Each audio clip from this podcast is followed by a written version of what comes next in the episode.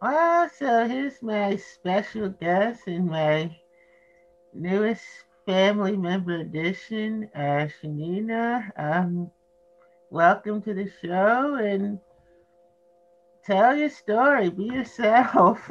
All right now. Hello, everyone. I'm so excited. My new brother has invited me onto his podcast. He did my podcast a couple weeks ago. Uh, we were talking about our educational experiences. Um, again, I am Shanina. I'm excited to tell you a little bit about me. I come from a single parent home.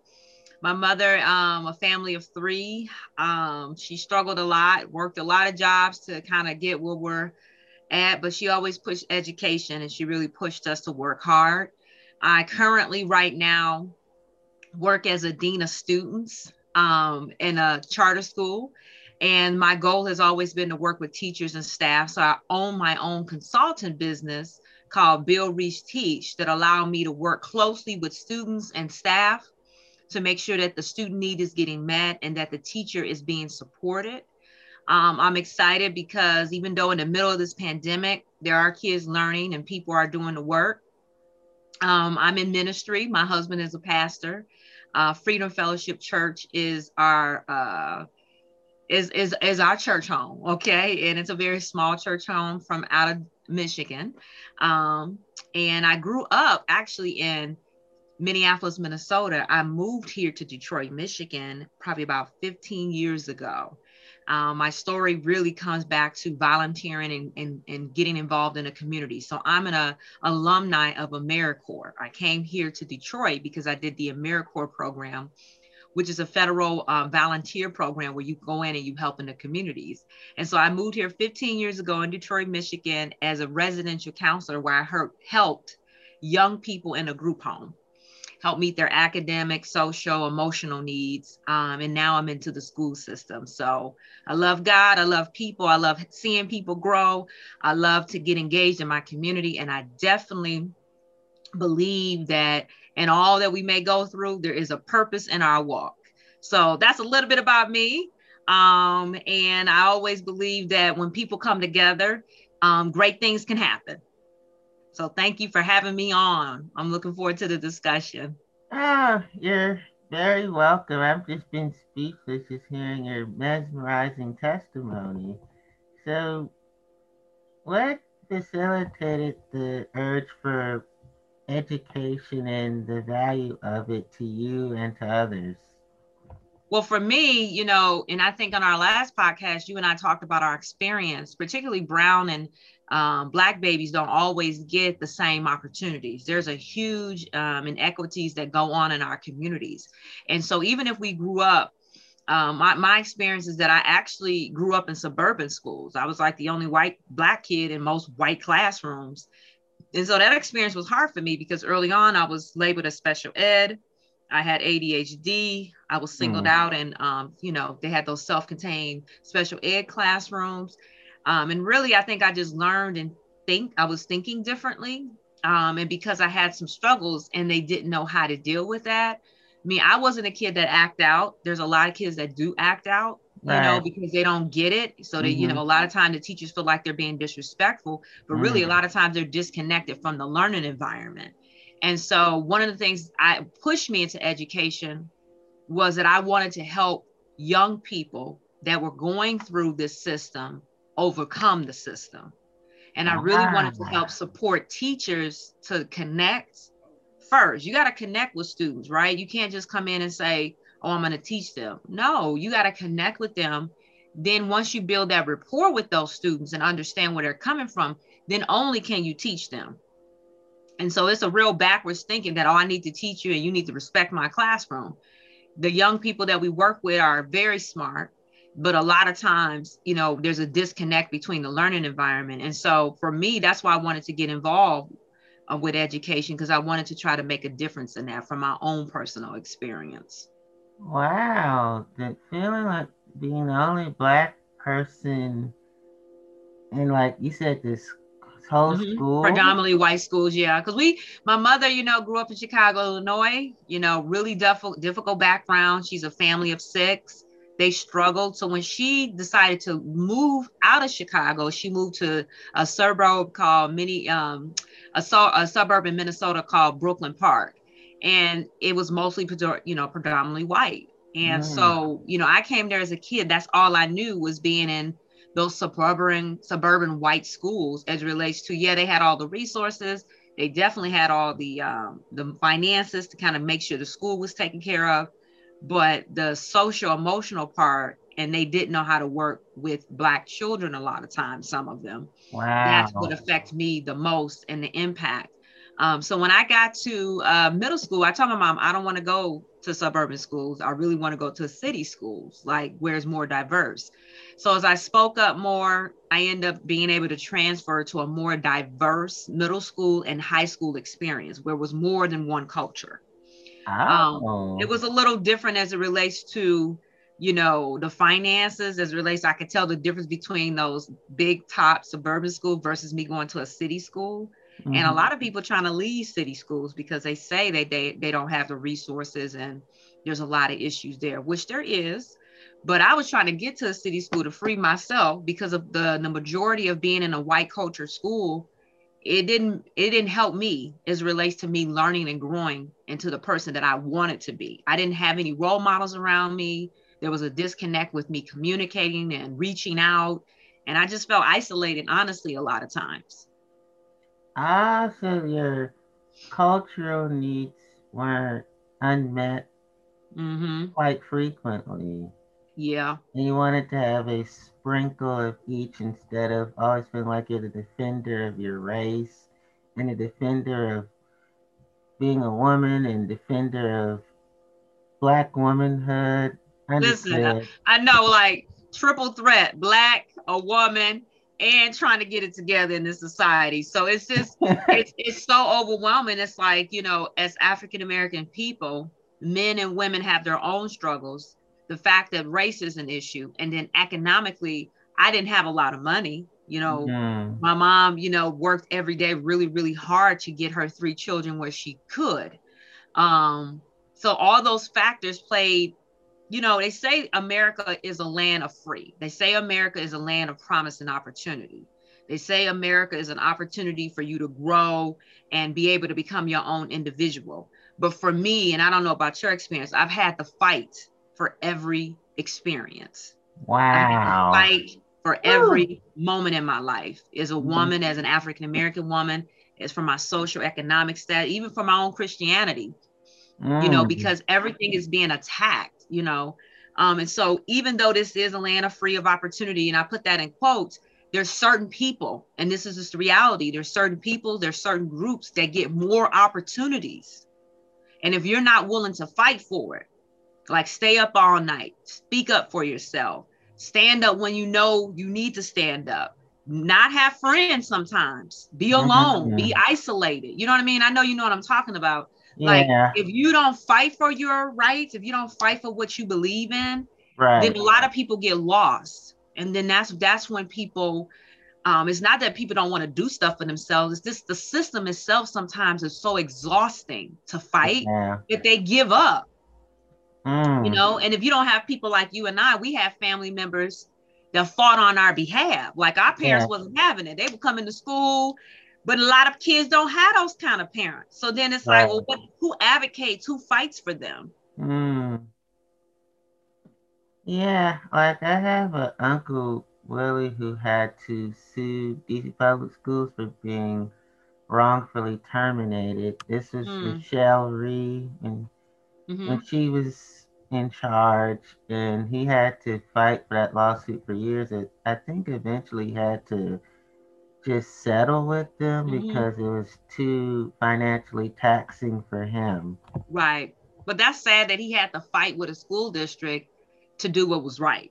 Like I just it just really it's really sad that we have to go through these different levels of um fights in order to get to be able to pro- belong like people should be who they are, and we should be who we want to be as relates to whatever we want for our lives. We shouldn't have to prove ourselves. That's the word. Prove yourself that you're good enough. And I think that's what it is. Mm. You know, am I good enough to fit in this particular society, to fit, fit in this American way? Do I talk right? Do I look right? Do I have the certain certain trends? Do I have the right friends? Do do I have the right career? Do I have my hair the right way? Do Mm-hmm. is my skin color the right skin color? Do I hang out with the right people? It's always like these boxes. And if you don't check off the right boxes, um, then for me, it's always like you don't belong. So for me, you have to be able to take what people are giving you. Um, Mm. and you know how it is with family and friends and stuff. They try to put all their junk on you. Mm-hmm. And society like that too. They try to like dump all this stuff on you. And I one of the things I am passionate about is teaching students and staff how to work through that. Okay. Like you cannot continue to take everybody else's stuff on and think that you're going to be a well rounded person with a good mental health. It doesn't work that way. You have to learn how to separate their issues from your issues.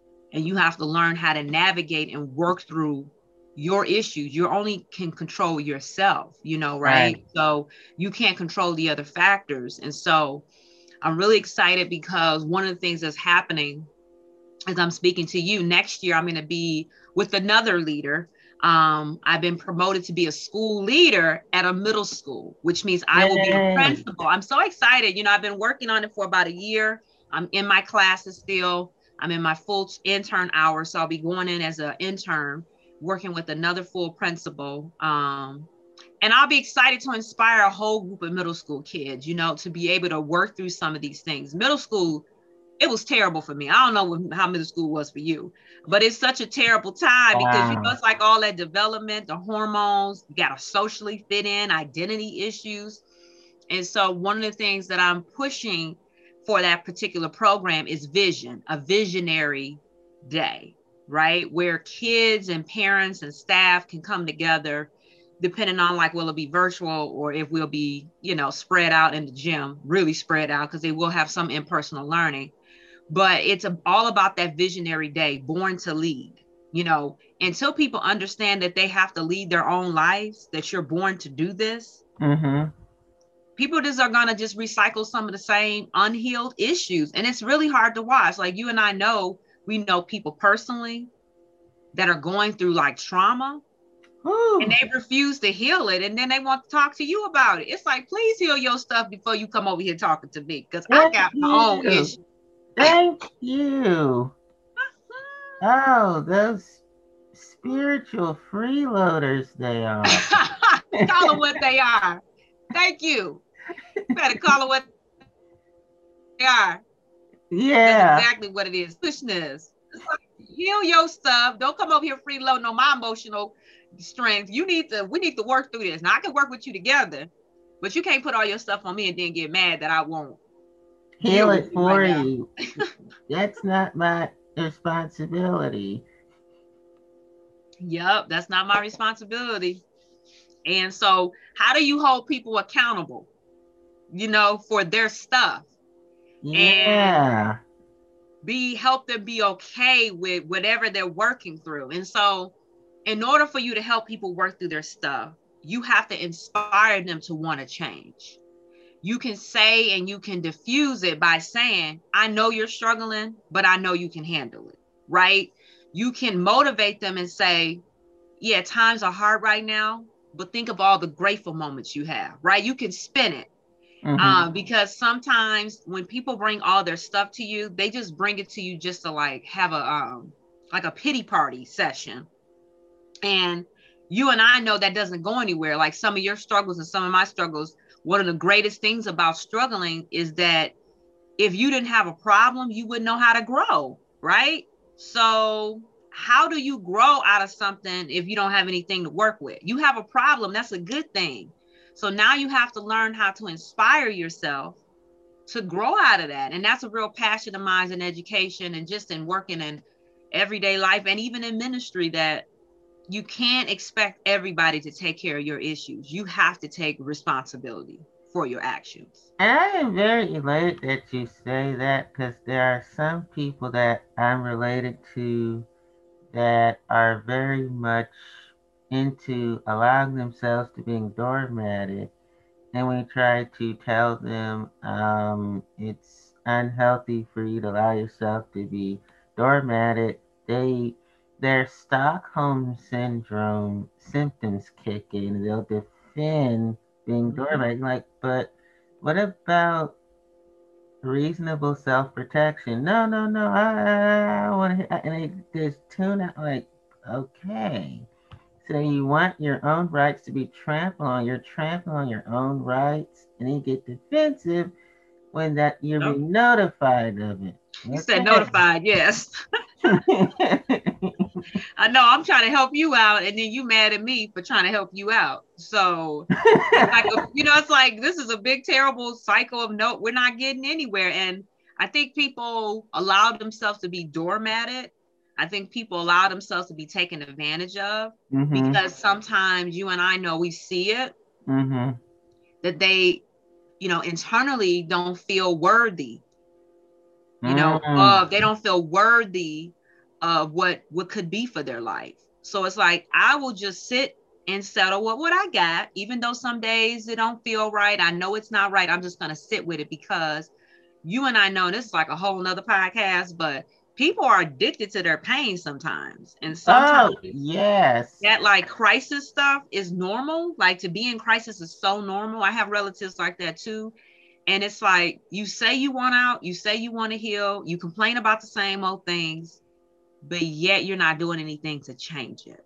Right. They're self traumatizers. Yes at some point it totally it starts out that i'm sure something happened to them in their experience and you had you shared about your experience but once you have those traumatized experience whether you were um, abused or emotionally physically sexually whatever it was there's a time where you seek for help you go through whatever you have to go through you get help and then you apply the healing process some people will seek help but they will not apply the healing process which is a long term battle. Every day, you don't know what will trigger that.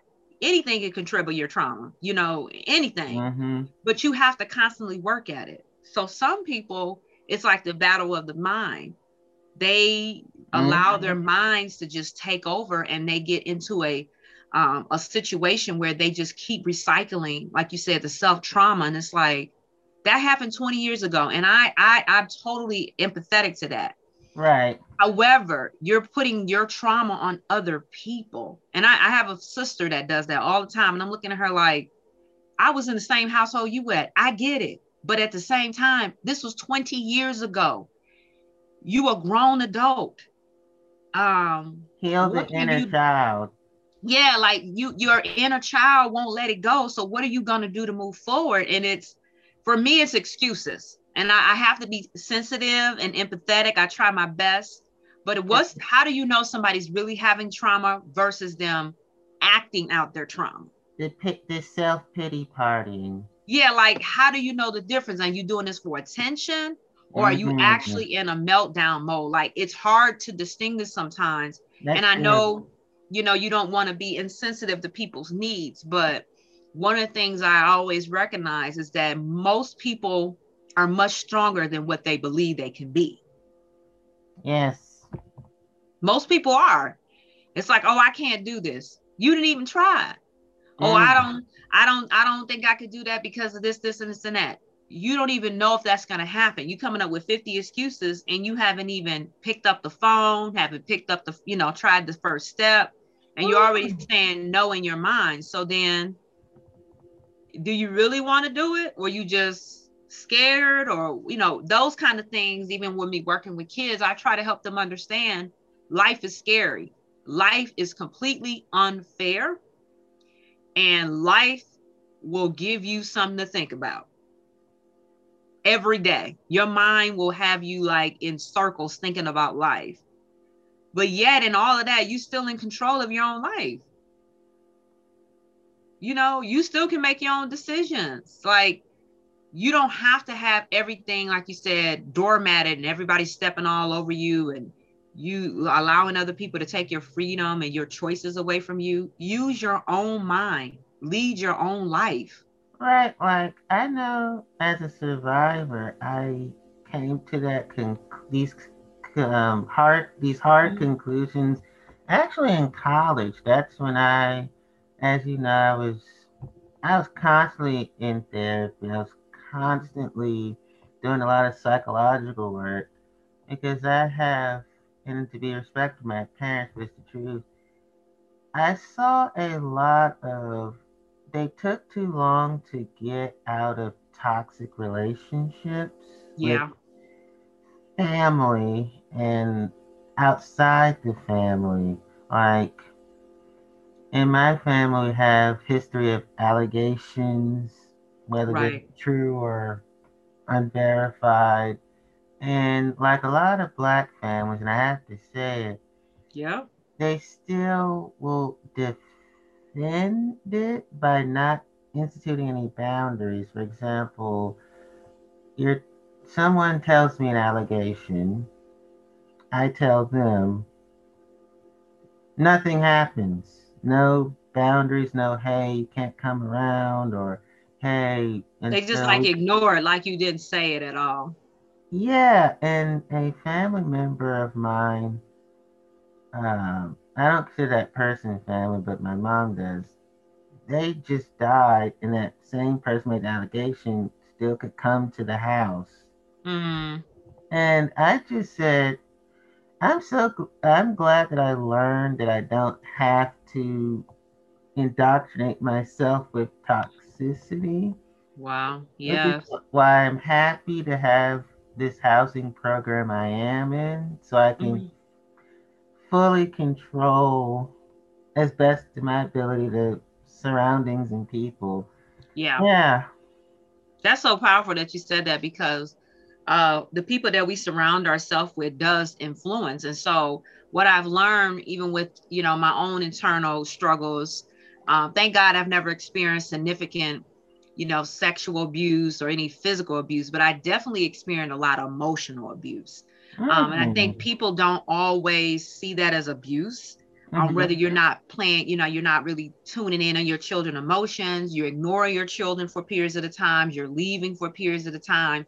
You put all the, re- I felt like my mom had always put all the responsibility of me um, on the oldest child. I pretty much helped raise at nine years old my brother and my sister. wow. And this happens, this happens all the time in African American families. I would say probably a lot of families, not just African American, but I didn't have a childhood because I was raising, and even to this day, when there's something terrible, guess who they call? Me instead of calling their own mama.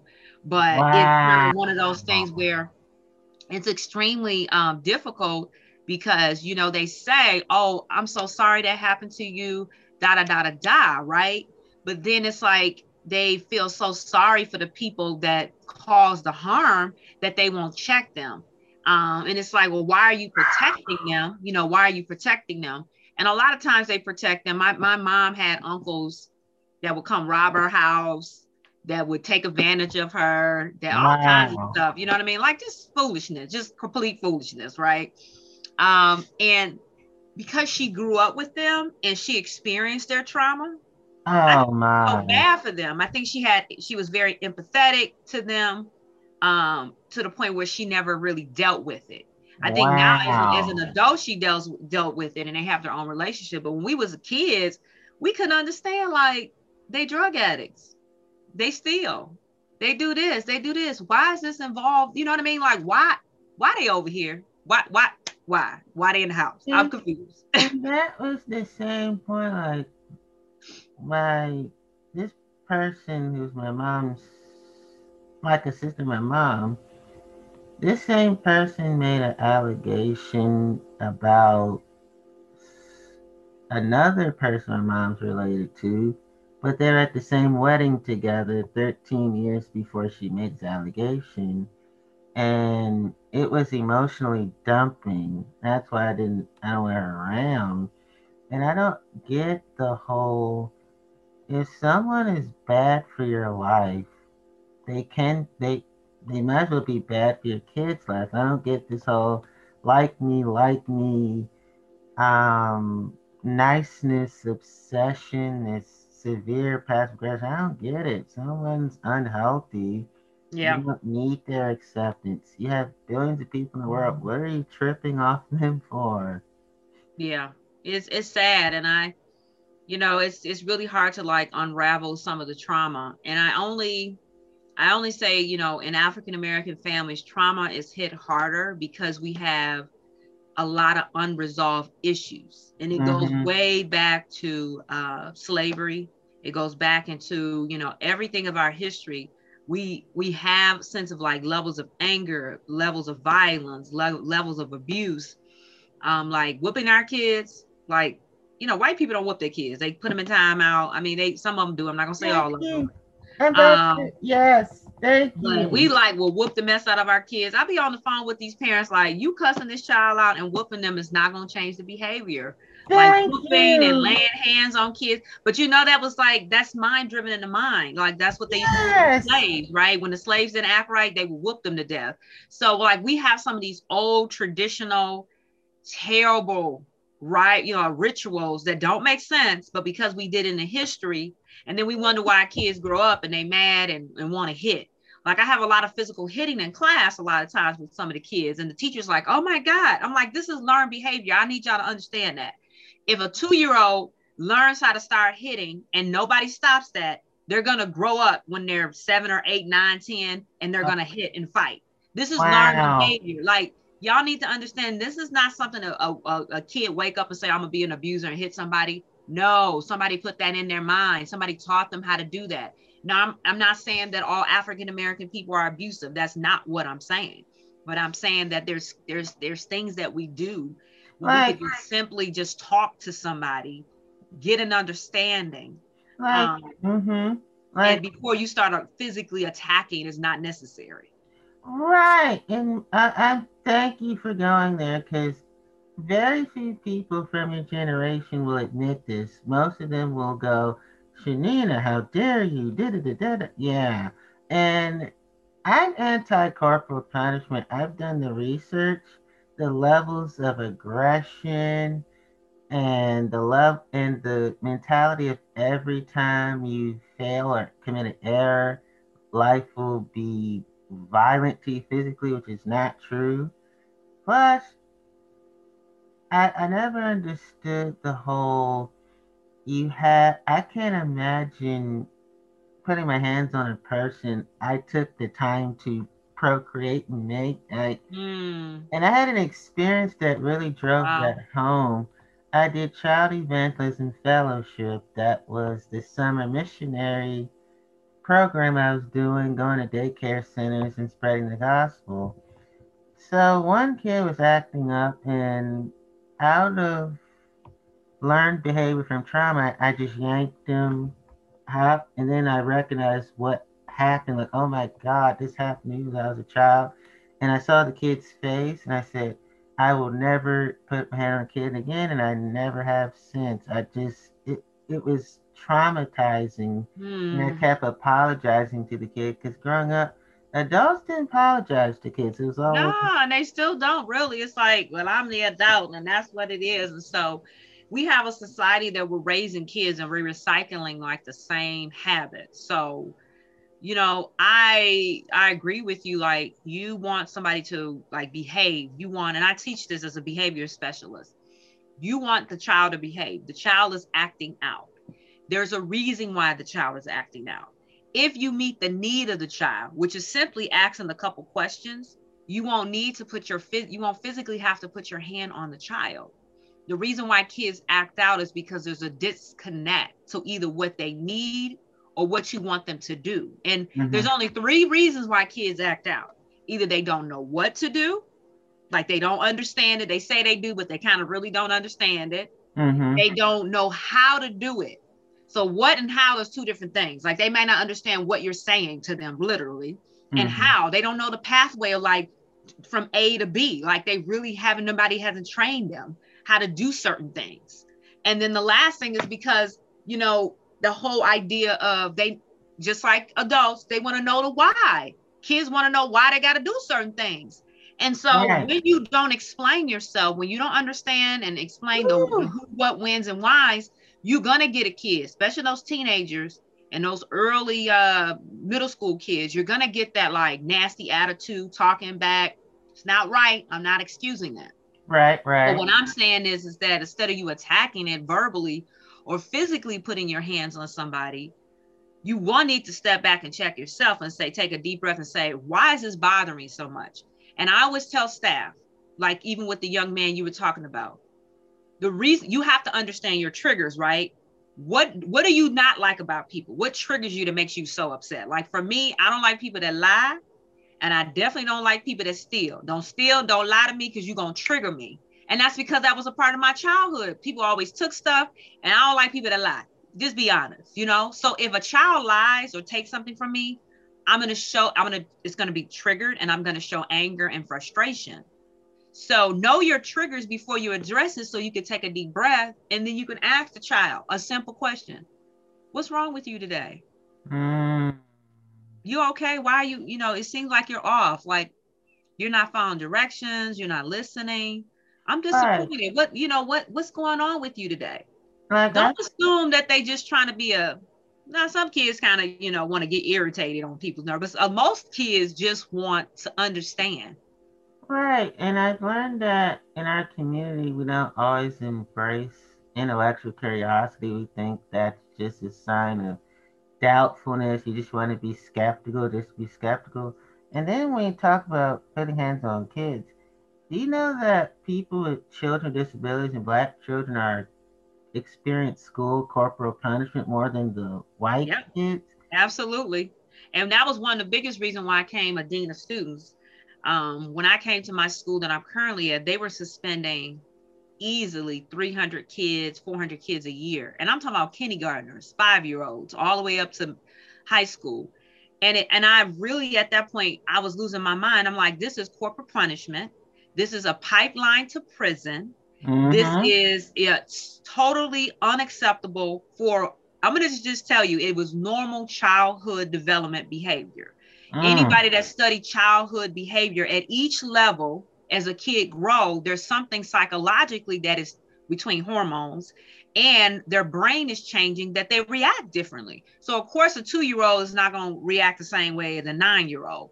And a nine-year-old is not going to have the same goals and aspiration as a 13 or 14 year old but we as as we as adults sometimes we have two expectations sit down and be quiet and you better respect me we don't have this mutual working relationship that you're talking about like you talked about that intellect conversational piece like it's it's no you be quiet i'm the teacher whatever i pour into you that's what you get kids don't work like that no more honestly i don't think it worked with us either but they probably got away with it with us but these kids wow. now, it really don't work with them. They like to talk back, tell you where to go, and they got google.com. If they really want to learn something, they'll just Google it. They don't always understand the need. And so we as a community, we need to do better. We have to do a better job of communicating and talking. This is why, like becoming the dean, I push social emotional learning. Mm. You know, like you have to have restorative circles, talk mm-hmm. to the kids Mm-hmm. You have to have character education. Talk to them about what respect means. Talk to them about what fairness means. Have discussions and talk to them. And I have certain teachers just think it's a waste of time. And it really irritates me, quite honestly, that they think restorative circles and social emotional learning is a waste of time. Wow. because they feel like I'm here to teach. I can't do all that. But let me tell you, those teachers that really push against it, they're the ones that need the most social emotional support. Yeah, it, it, be the adults a lot of time that need more support than the kids, unfortunately. Right, that's a self indictment to rail against what you're most most have a necessity for. I like what you said um, when it comes to just how to treat children, because I notice in our community we think hierarchy means automatic respect. There's between hierarchy and respect. I respect you because of you, not because, well, I was born in 1950, you were born in 99, so you better come correct. And I noticed something weird in our community. I, it, I don't know if it happened in your family, but my family's weird. They had this profanity entitlement theory. I, I will never understand. Well, I pay the bill so I can just let it fly, but you yeah. pay nothing so you can't. Did that happen to you? Is it just my? Yeah, and you know what it, it does is you know you do what I say, not what I do, and it's um you know it, that's such a learned behavior. Um, it's such a traditional pass down. I'm the mother, I'm the father. I brought you in this world. I take you out this world. I mean, we got so many sayings we could come up with. It, it, it part of it is again, it's like a traditional mindset, and until you really understand the child and that's why I try to tell people anything that's going on with the child, it is learned behavior. They got that from somewhere. And so when they start to act out, the first thing you do is need to call the parent. Once you sit down and talk with the parent, you're like, oh, I understand why this child is acting out. Because a lot of times it's the home life. Mm-hmm. And so when the home life, when people and our parents are saying different things like that, it sends mixed messages, number one, because none of that really makes sense. Right. Number two, you silencing a child to be able to communicate their voice. Mm-hmm. Um, you and I have to be careful. I'm a parent of one. My daughter name is Marlena. She's 12 and she's in middle school. And I've said stuff like that. And I'm like, oh, I got to catch myself and move back. Um, how is that student, how is these, these young people going to be able to critically think and express themselves, right? Voice their opinion, stand up for themselves if we don't teach them how to think. Like we don't teach our kids how to think. What we teach is what we want them to learn. Drill, right? drill. Mm-hmm. We do drill, kill, drill, kill. That's all that testing and assessing. But if I ask the student, you know, if you could change the world and what would things that you would put in place to change the world to make a better place, mm-hmm. they get stumped every time. And right. it's like when we get a when they go out in the real world, that's what people care about. They care about how they think, how they operate, yeah. how they can lead, how they communicate and collaborate, work in teams. Can you, you know, organize stuff? Yeah, they need to know the basic of how to read and write. But if unless you like simulate their mind intellectually so that they can actually be able to express themselves, a lot of our kids lose out on opportunities because they literally don't know how to voice. Like they don't have the the, the skill capacity because their parents Uh, shut them down all the time. You know, they'll say, well, why is it like this? And it's like, because I said so. It's like, okay. so I've heard of that, those things you said, and the whole, it hurts you more than it hurts you. I'm like, but none of that really. I tell you, it's just craziness. right. How, how are you beating at me and yelling at me hurts me more than it hurts you? I'm the one experiencing it, sir or ma'am. This ain't this don't even right. make sense right now. and you know what was hard? I would hear these messages reinforced in church, like on mm. Sunday morning. I'm I would pray to God that the preacher would talk about childhood abuse, like mm-hmm. what happened. Yeah, we we those subjects in church we don't really anything that has real life, we real tiptoe on those issues. Um, anything like abuse or anything that has to do with um, controversial topics, gayness, homosexuality, death, sinning, is you know something that the particularly the black church don't like to touch. Um, and it's hmm. unfortunate because we miss an opportunity to really engage number one because it's about engagement and number two to really have conversations about what what not what the church say what god what the word says and what you know these interpretations depending on what person the scriptures interpretations. But when you read the word for yourself and you're in relationship then you will it will come to come to pass for you to understand it for yourself you and I probably don't read the Bible the same way. A passage that I will read may be different for you depending on your experience. And one of the things that we as a church have to work on, you can give the message of what God is telling you. That is powerful. You should, as the minister, as mm-hmm. a pastor. But at the end of the day, the person that's sitting on the other side that's in the pew, they have to make the connection for it to apply to their life. And sometimes we do that same thing drill down. This is what the words say. This is what you need to do. And in some cases, some people may need to do that. But in other people's personal experience, God connects and send people to help them and work through those things. You know, so it's like a lot of times people don't come to church. A lot of times people don't want to be involved in ministry like that is because it's like there's a lot of shame and guilt connected to it. Um, and I, you know, I really appreciate my husband and the pastor because he just read the word for what it is. There's no like imposed values on you, if you know what I mean. Like, if you don't do this, this is what's gonna happen to you. You should not be preaching the word like that. Because at the end of the day, you can't tell nobody exactly what's gonna happen to them because you're not God. so right.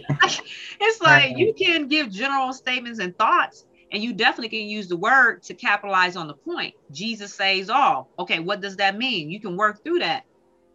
But Jesus can save anybody from anything, from any sins.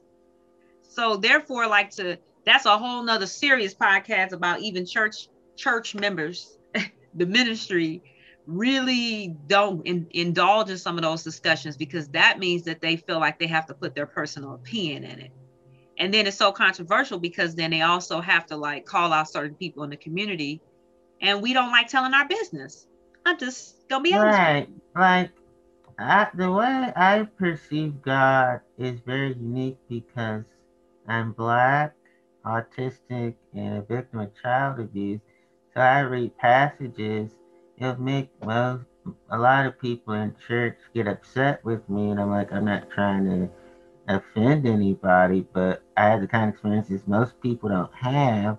So my relationship with God will be the kind of one where most people, even in the body, would go, "Huh? Why do you and God what?" Right, and and I would pray to God that as a kid that hopefully can you put on the preacher's heart to talk about these things? Because when I was in church, it was traumatizing to see people reinforce, got to whoop and, you know, spank your kids and this adult supremacy. Like, but I just, a few years ago, that was what happened to me. I'm, I'm trying to, this, uh, this church must be my safe place. Yeah, right. It's supposed to be, yeah. And it felt like I have to deal with this on a weekend. You're like, listen, I can't go nowhere, not my house, not the corner store. Now I can't even go to the church. I know it's because people in the church, as well as in the world, is broken. And so when you think about the church, it's a big old hospital, right? With people that have all kinds of different diagnoses and they're going through their own trauma, seeking a cure to be treated. The problem is sometimes politics of the church gets in the way from really sincerely helping people where they're at. Mm. you know and it's so it's like i'm gonna be honest with you just straight up with the church even with my husband being in ministry and i'm in ministry church leaders are equipped to read the bible to you know allow god to use them to say a message but we're not equipped to be able to socially emotionally counsel and guide people through those issues. So, because we don't have always the skill and training, and it takes mm-hmm. training. I'm just gonna be honest with you. When people going through stuff, you just can't randomly say, "Oh, well, that's not right," or "That was a long time ago." That's what your mama can do. Get over it. You can't say stuff like that. But in their mind, they're not even thinking it because they're not sensitively trained to deal with social emotional issues in the church. And until we deal with getting people trained, like literally go to school for it, come in and work in ministry, mm-hmm. you know, people are always going to have those blanket statements, like you said. And then it, what happens is, is that it pushes people outside the church. They don't want to go to church because they feel like their stories are not being understood. It's wow. like it's the same old message. Just get better. You'll do better. Trust in God. Don't get me wrong. All that stuff is true. But if I was raped the night before and I came to church on Sunday and you telling me to believe and trust in God and we here to pray for you, the prayer is going to be great. Thank you for the prayer. I'm here in church. I thank you for the word. But what's next? I'm still going home with my trauma because I don't know how to process that. That's why I never understood why churches don't have full time therapists and social workers there. That's why I never understood why churches, all churches, don't have outreach programs to help with drug treatment and, you know, help with some of these programs with kids that are having reading literacy issues. Some churches do, but the majority of churches open on Sunday, close on Sunday, deal with the message, have some community service projects maybe throughout the week, get their donations, you know, pay their bills at their church, and that's it. They operate as a business a lot of times. And we're not really, and that's this is not an indictment on the church. We just have to think differently. We have to meet the social emotional needs of people by actually hiring trained people to work with those people. Um, we need a, you know, we really need a, a, a push towards meeting the ministry at a different level. And I just pray that people will be innovative and that they will think outside you know, because you think about Jesus and what he did. He was walking around talking to people about all kinds of stuff, not in the church building, on the streets, in the t- uh, in the temples, and these people had blind issues, prostitution issues. Don't let me. And he met them where they at. He was like, "Yeah, I understand that you're doing that. Yep, uh huh." He listened, but then he gave them a roadmap of how to move forward. He just didn't leave them there high and dry. And so we gotta do a better job. We we do we, you know, it's not an indictment on black churches. I don't want anybody to say, oh, you anti-black church. My husband's a pastor and he's black. But we as a ministry have to do a better job of meeting people's social and emotional needs at the church. Well, I would feel I, I I had this sense of when I was in church of do people like me for me or because of the, the disability that society says I have? Like, I notice people with disabilities, a lot of us feel, feel do we but we know we we know we belong in church but we're not meant to like we're treated that way because we don't hear it from the pulpit I'm like but i saw jesus who was a disability advocate the way he treated you know, the invalid, handicap, and mm-hmm. yep. So a lot of times I felt like I'm praying to God to. Sorry about that. That's my mom's phone. That's okay. She'll get it. okay, she got it. Um, but I remember going to the going to God saying, "Hey, Saturday night, like, hey, God, can you put on the minister's heart to bring up what I've experienced and that didn't happen?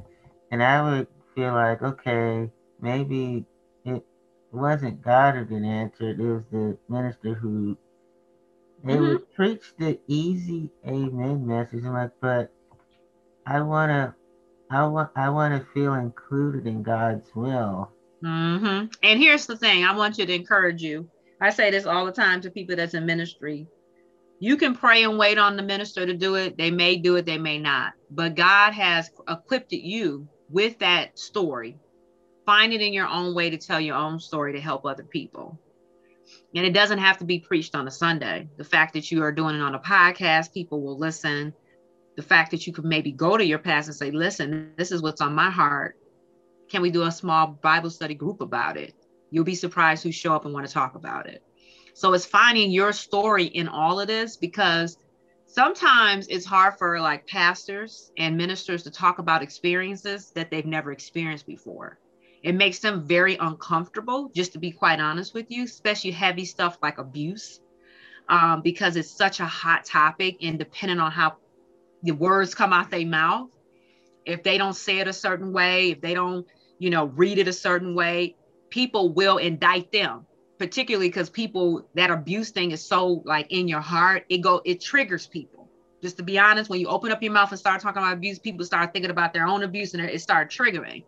And oh, so the big yeah. thing about abuse is it's hard to explain well first of all we know it's wrong but it's hard to explain in the bible um, how to move forward and how to heal because everybody's like on their own journey. Some people just ignore it and put it apart in the back of their mind and don't ever ever want to talk about it again. Like some people are like living in secrecy right now with their own abuse. Other people are out there front want to talk about it want to heal from it. And like let's get to it. Let's work with it. Let's let's heal other people. And then you have other people like in between right? And so it's like if you have a congregation of 100 people and you open up your mouth and start talking about abuse and the experiences you can trigger a whole congregation. And so a pastor if they open up that door, they have to be willing to have people to process all of that because they need they're gonna need backup. That's what I'm saying because that's gonna that's gonna put in people's mindset their own experience and it's gonna take them to that place, right? But I think it's very powerful that we need to have ministries in our church that deal with those things. We have a ministry for everything else. We got a singles ministry, we got a marriage ministry, we got the youth ministry, the women's ministry, but we don't have survivors ministry, people that have survived abuse you know, and it's sad to me that we don't have enough of those. I'm not going to say we don't have them. I can't say that. I don't think we have enough of those ministries that deal with that because people are, like you said, suffering in silence. And I pray that we get to a place where we will continue to work on each other and issues, you know, um, instead of just telling the people in the congregation, God is there for you, which He is. How do we collaborate and work together? How do we help more people? There's so there's millions of people that are suffering from abuse right now, and they have no way out. That's why the suicide rate is up. That's why the people going to jail at higher rates because they repeat the same behavior that was done to them. And honestly, people will say, "Well, where's the church at?" They say they love the people. Where's the church at? If I commit something in my life that's terrible, a lot of people are not running to churches which is sad. They should run to the church to get help for rest, you know, to feel safe, to be restored, to for refugee, but they're not. And I think that says about a lot about us that we as a ministry, we got to start meeting people where they're at. Hmm. We really do. And I also see like the need for coalitions with other organizations that can help where they're mm-hmm. That's a great idea. That's yeah. a great idea. That's excellent because we need support and a lot of coalitions have it down pat. They know how to do it. They've been out there and, and have a system put in place. So yeah, that's a great idea. We really do need to like collaborate more. I learned some like in talking with fellow survivors, we came to the conclusion that there's this fear of if I preach on these kind of things we're talking about, will our offerings drop or our mm-hmm. money drop because people get angry or lose membership or yeah mm-hmm. yeah that that's definitely on the table i'm gonna tell you church is all about politics they get they need they need the offerings to keep the building open so hmm. I, I can't say that that's not off the table again, sometimes um, we in ministry have to be careful how we present things because we don't want to offend people and we don't want people to leave the church. So, hey, that definitely could be something. I, I hope we get past that. You know, church should not be about the four walls. You know, we should be walking testimonies of the church. And sometimes we, as particularly with Black churches, have kept ourselves behind the four walls. But I would say in the last decade for sure. I would say early on in, in the, the early days of slavery, civil rights, the churches were functioning a lot differently during that time. They were focused on, and I think because they had such a distinct mission, obviously segregation. We need to stop that. Churches went, it was job employment, voting so the churches, they worked so, they were more community bound during that time. But in the last, I would say definitely last century churches, Black churches, there's tons of articles that will show you that will say, where's the Black church? What happened to the Black church? Mm. Black church is not the same church it was 12 or 20 years ago. Um, things have changed, and unfortunately, the Black church didn't change with it. And so we have some of these old mentalities that we're still keeping. I think that I learned this new concept called betrayal blindness. Mm. It's when you know that you're being violated and you know taken advantage of. This is for people who know better, not people who can't help what happened to them, but you're still have blinders on to what happened. Like your mom, I think, mm-hmm. has it. You keep stealing from me. You're feeding your drug habit, but I'm gonna still let you over. You're being mm-hmm. betrayed, but those blinders on is just say I don't want to accept it, but you know that you're being betrayed. And then the yeah. trauma bonding, it's like, hey, let's we're gonna stick together in a false sense of harmony. yeah, betrayal trauma. That's uh, betrayal trauma. That's a very good tone, uh, coin term because that's what it is. I mean, there's no other way. You're portraying your own. You you betraying your own self, your own righteousness to do the right thing, and you don't want to do it because of all your trauma and issues. So you know, I really appreciate that because that's that's nothing but truth right there. Yeah, and then when you, I think we talk about the black church, I think the pro, the sense of prosperity I never liked because I've never seen Jesus espouse prosperity. Quite the total opposite. He he tended to go, if you follow me, you might not have the materials of the world that you would yeah. like yeah that whole prosperity gossip is annoying. Um i don't know what else to say. I don't know if it's like a little carrot to get people to come but i think being a christian in this country i can't speak to other countries because i have not experienced other countries is one of the hardest things. There's so many things that bombard me every day not to do right not to not to treat people right there's so many visions and images and people around you that could be in your circles that constantly bombard you with negativity and unrighteousness that you have to consistently be on your knees praying for strength and hope. And it seems like the more you pray you feel like god are you there? Are you listening? Because all the noise there's so much noise in our world that we lose our focus sometimes. So this whole prosperity like all you got to do is pray. He gonna rain down this and all you got to do is give this and this is gonna happen. God is there and he never is gonna leave us. That is my truth. But when you have your faith you're gonna go through a lot of challenges and struggles.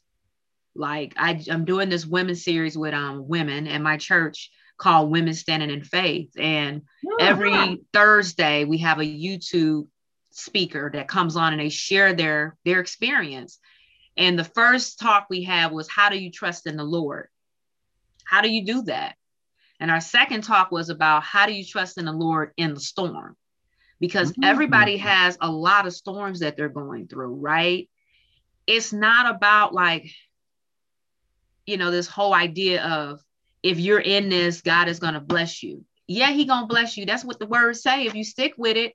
But don't put people false mentality that this walk is easy it is an extraordinary difficult walk. It's, it's it's extraordinary to continue to keep believing in god when you see all these negativity things in the world.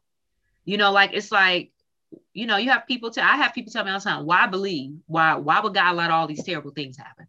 If it's a real god won't he just stop it? Why would he just you know let people die and let this virus happen tear people up? Why would he allow abuse and da da da da like your god's not real if he could, if he, you know, if you say he's so great and so mighty, why don't he just stop it? And I have to remind people, if you read the word of God, um, the way it started out in Genesis, in the whole situation with Adam and Eve, at that point, this world became a free will. God does not want to control people. We have the free will to follow him. It's not a control relationship. So he can't control every aspect. Once that happened and Adam and Eve decided they wanted to do what they did in the garden, that changed the direction of the Bible. And so, yeah, they were saved and protected. He told them not to touch that tree. They did it. And that opened up a whole different world. Okay. So at that point, we have a world in which God is saying that we can live in peace, but we also live in a world that is full of sin and negativity and destruction. And so the only thing he can give us is the guidance of the word to help keep us on track. So that whole like prosperity thing is is overwhelming because some people will come into faith for that, but then they believe that the faith is not real because they were told that it was going to be easy, that he was just going to rain down blessings. And it's like, it's hard. And you got to fight for it and work for it and pray for it every day. sometimes every 20 minutes.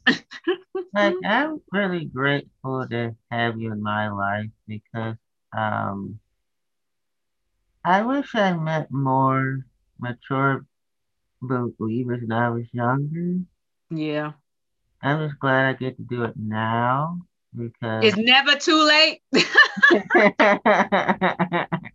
and I've enjoyed my time talking to you because we have real talk about real issues that people want to talk about, but maybe they're afraid to talk about because they feel like they're going to be judged, you know? And it's like people are thinking the things that we're talking about, but no one's giving a platform of real conversation. Nobody wants to just keep having these like tiptoe conversation. Like, give it to me real, give it to me raw. We may agree, we may disagree, but at the same time, at least we're talking about it you know? And that's that's that's the reward in, in connecting with people. And why you and our relationship is such a blessing is because even though we come from two different sides of the of the world of the the you know our lives were totally different. We have totally different skills dis you know different dis learning disabilities parents um, stories. We still can collaborate and talk about anything right? So that means other people can do it too Right, right. And you know, there were people who um said I'm your family, I mean this and that, but they weren't around when I needed them. So at first I was thinking, I don't know if I want any uh new family because I've been so hurt, but when we clicked, I said, okay, my heart is open because I know it won't be one of those fizzle out kind of deals. So yeah. I thank you for that. You, oh, thank you. It's been a pleasure talking with you today. I appreciate you having me on your podcast. I know we will do it soon again. Um, and I hope you have an amazing Saturday and everybody's listening. Please never give up hope. Whatever your educational experience, life experience is, just keep hoping and keep pushing and keep encouraging yourself to move forward. Yeah, and before we go, I've been doing a Facebook Live every week discussing my story with other believers too. So it's, oh, great! What is your Facebook Live page? Uh, actually, it's just that's not really. Oh, it's just on my Facebook with another person, and we okay. do it like we're trying to do it every week. We did ours last night. It was at six fifteen. Well, their time because they're from Iowa. And oh, uh, fun. Yeah. Look at you. You connecting all over the place. You gonna have to have a reunion after this. Bring everybody together. I love it. Well, you got a Michigan and Iowa. You got a Midwest going on. So thank you. I love it. Thanks again for having me on your show. I appreciate it. No problem. All right. Um, when's the next time we can do this again, or it'll be a minute? Yeah, you know what? I'll look at my schedule and we'll uh, come up with a, a, date to talk again. Maybe in the next couple weeks will be great. I'm just trying to finish up some school stuff. They're trying to get the babies to go back in school, which is fine. Uh, but we just got so many things that we're trying to work on to get them there safely with the teachers. So uh, keep us in your prayers with these kids in school. Oh my Love goodness. You. All right, take care. All right, thank you.